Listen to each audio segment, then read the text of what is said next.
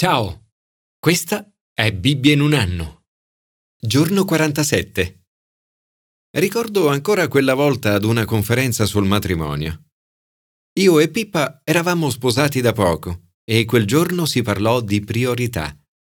Ci diedero cinque carte, ognuna con una parola in evidenza.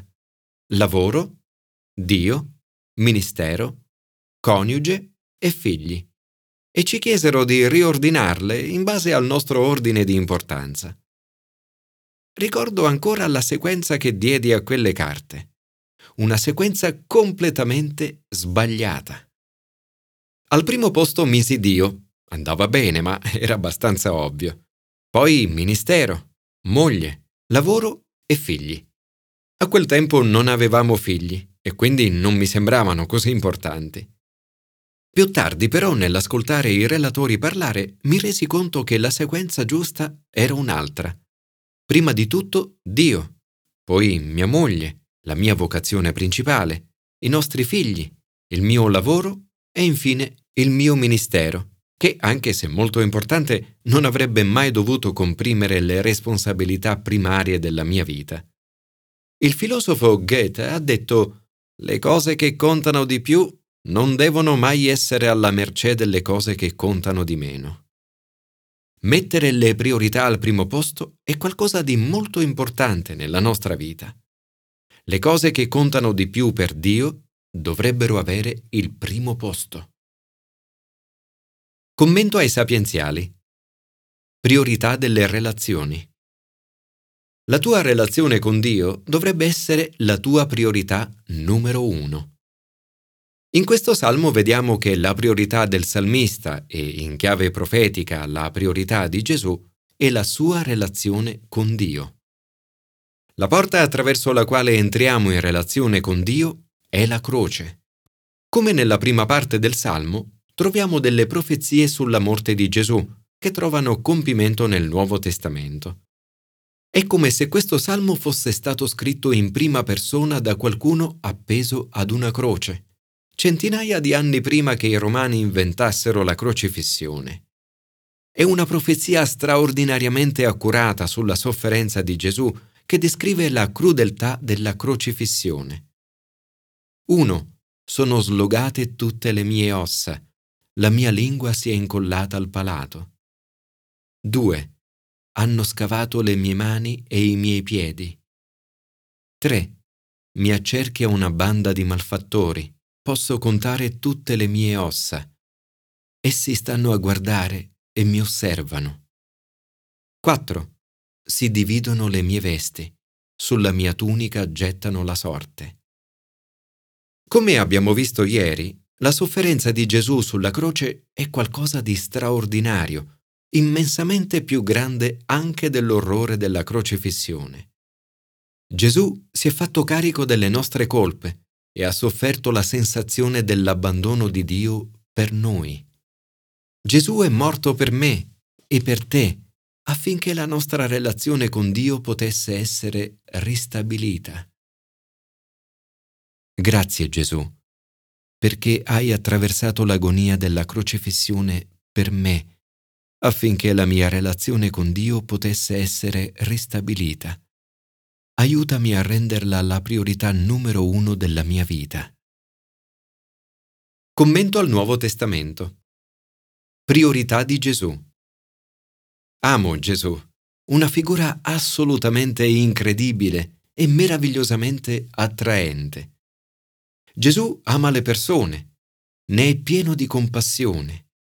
A loro volta le persone amano Gesù, venivano a lui da ogni parte tutti vogliono vedere Gesù. Tutti lo cercano.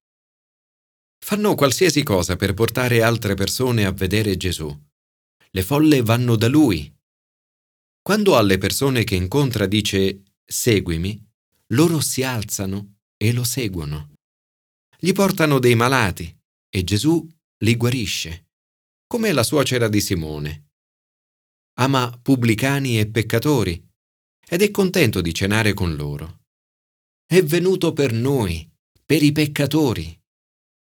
Per capire le priorità delle persone, puoi guardare come trascorrono il loro tempo. In questo brano scopriamo come Gesù trascorreva il suo tempo. 1. Pregare Dio. Per molti di noi alzarsi presto al mattino non è qualcosa di facile, a meno che non ci siano urgenze o attività importanti. La priorità numero uno di Gesù è il suo rapporto con Dio Padre. Al mattino presto si alzò quando ancora era buio e uscito si ritirò in un luogo deserto e là pregava. Un esempio questo che ci incoraggia ad alzarci presto, a trovare un luogo deserto e a pregare. Personalmente ho trovato che l'unico modo per alzarsi presto ogni mattina regolarmente è andare a letto ogni sera presto, regolarmente. 2. Proclamare il regno. Gesù dice andiamocene altrove, nei villaggi vicini, perché io predichi anche là. Per questo infatti sono venuto. Proclama la buona notizia del regno di Dio e invita le persone alla conversione. Convertitevi e credete nel Vangelo. Il suo messaggio incentrato sul perdono, una buona notizia soprattutto per i peccatori che tutti hanno bisogno di ascoltare. Per Gesù il perdono è una priorità ancora più importante della guarigione. 3. Evangelizzare. Gesù è mosso a compassione. Per amore delle persone vuole portare la loro buona notizia del perdono, ma non solo a parole. Gesù guarisce i malati scaccia i demoni. Attraverso la guarigione del paralitico dimostra di essere colui che ha l'autorità e il potere di perdonare i peccati. Le priorità di Gesù sono chiare. Prima Dio e poi le persone e tutto il resto è attuazione di queste due grandi priorità. Signore, aiutami a mettere al primo posto la mia relazione con te. Grazie perché mi mandi a proclamare agli altri la buona notizia del tuo perdono. Donami compassione nel pregare per i malati e per le persone che necessitano di essere liberate dal peccato. Commento all'Antico Testamento. Priorità dell'amore. Dio è meravigliosamente santo e potente, ma nonostante la sua grandezza, si fa vicino e ci invita ad una relazione intima con Lui.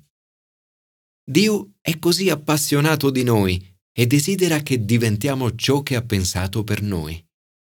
Vuole che impariamo da Lui, dalla sua santità e potenza.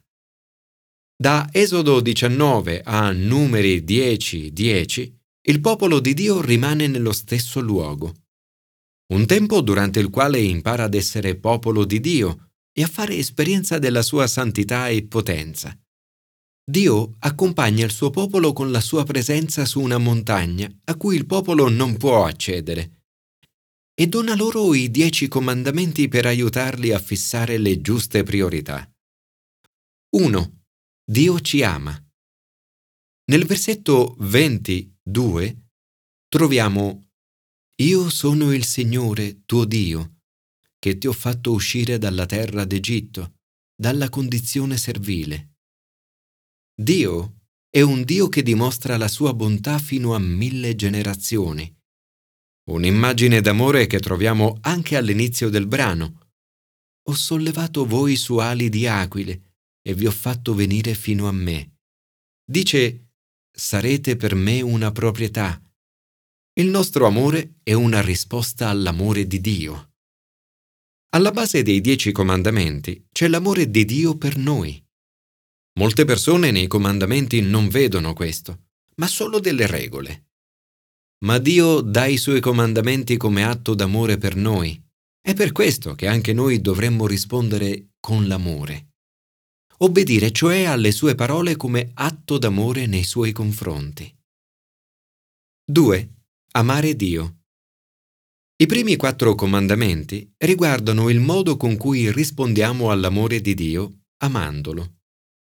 Noi amiamo perché Egli ci ha amati per primo.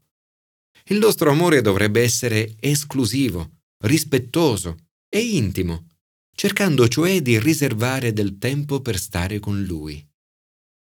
3. amare gli altri. Gli ultimi sei comandamenti riguardano invece il nostro amore per gli altri, le nostre famiglie, nostro marito o moglie e i nostri vicini. Non ucciderai, non commetterai adulterio, non ruberai, non pronuncerai falsa testimonianza contro il tuo prossimo, non desidererai la casa del tuo prossimo, non desidererai la moglie del tuo prossimo, né il suo schiavo, né la sua schiava. Gesù li riassume così. Amerai il Signore tuo Dio con tutto il tuo cuore, con tutta la tua anima e con tutta la tua mente. Questo è il grande e primo comandamento. Il secondo poi è simile a quello. Amerai il tuo prossimo come te stesso. Da questi due comandamenti dipendono tutta la legge e i profeti. I dieci comandamenti non sono una scala attraverso la quale puoi giungere alla presenza di Dio, ma un modello di vita per coloro che hanno già conosciuto la grazia e la redenzione di Dio. Non sono dati per limitare la tua libertà, ma per proteggerla. Ti aiutano a vivere nella libertà, a vivere una relazione con Dio e a vivere una vita santa proprio come Dio è santo. Il tuo amore per Dio è conseguenza e risposta all'amore di Dio per te. Padre Celeste, oggi desidero adorarti con timore reverenziale. Grazie per avermi condotto a te come su ali di aquile. Grazie perché sono il tuo bene prezioso. Aiutami a fare di te la mia priorità numero uno, adorandoti e amandoti con tutto il mio cuore e con tutta la mia anima e con tutta la mia mente. Aiutami ad amare le altre persone incondizionatamente nel modo in cui tu ami me.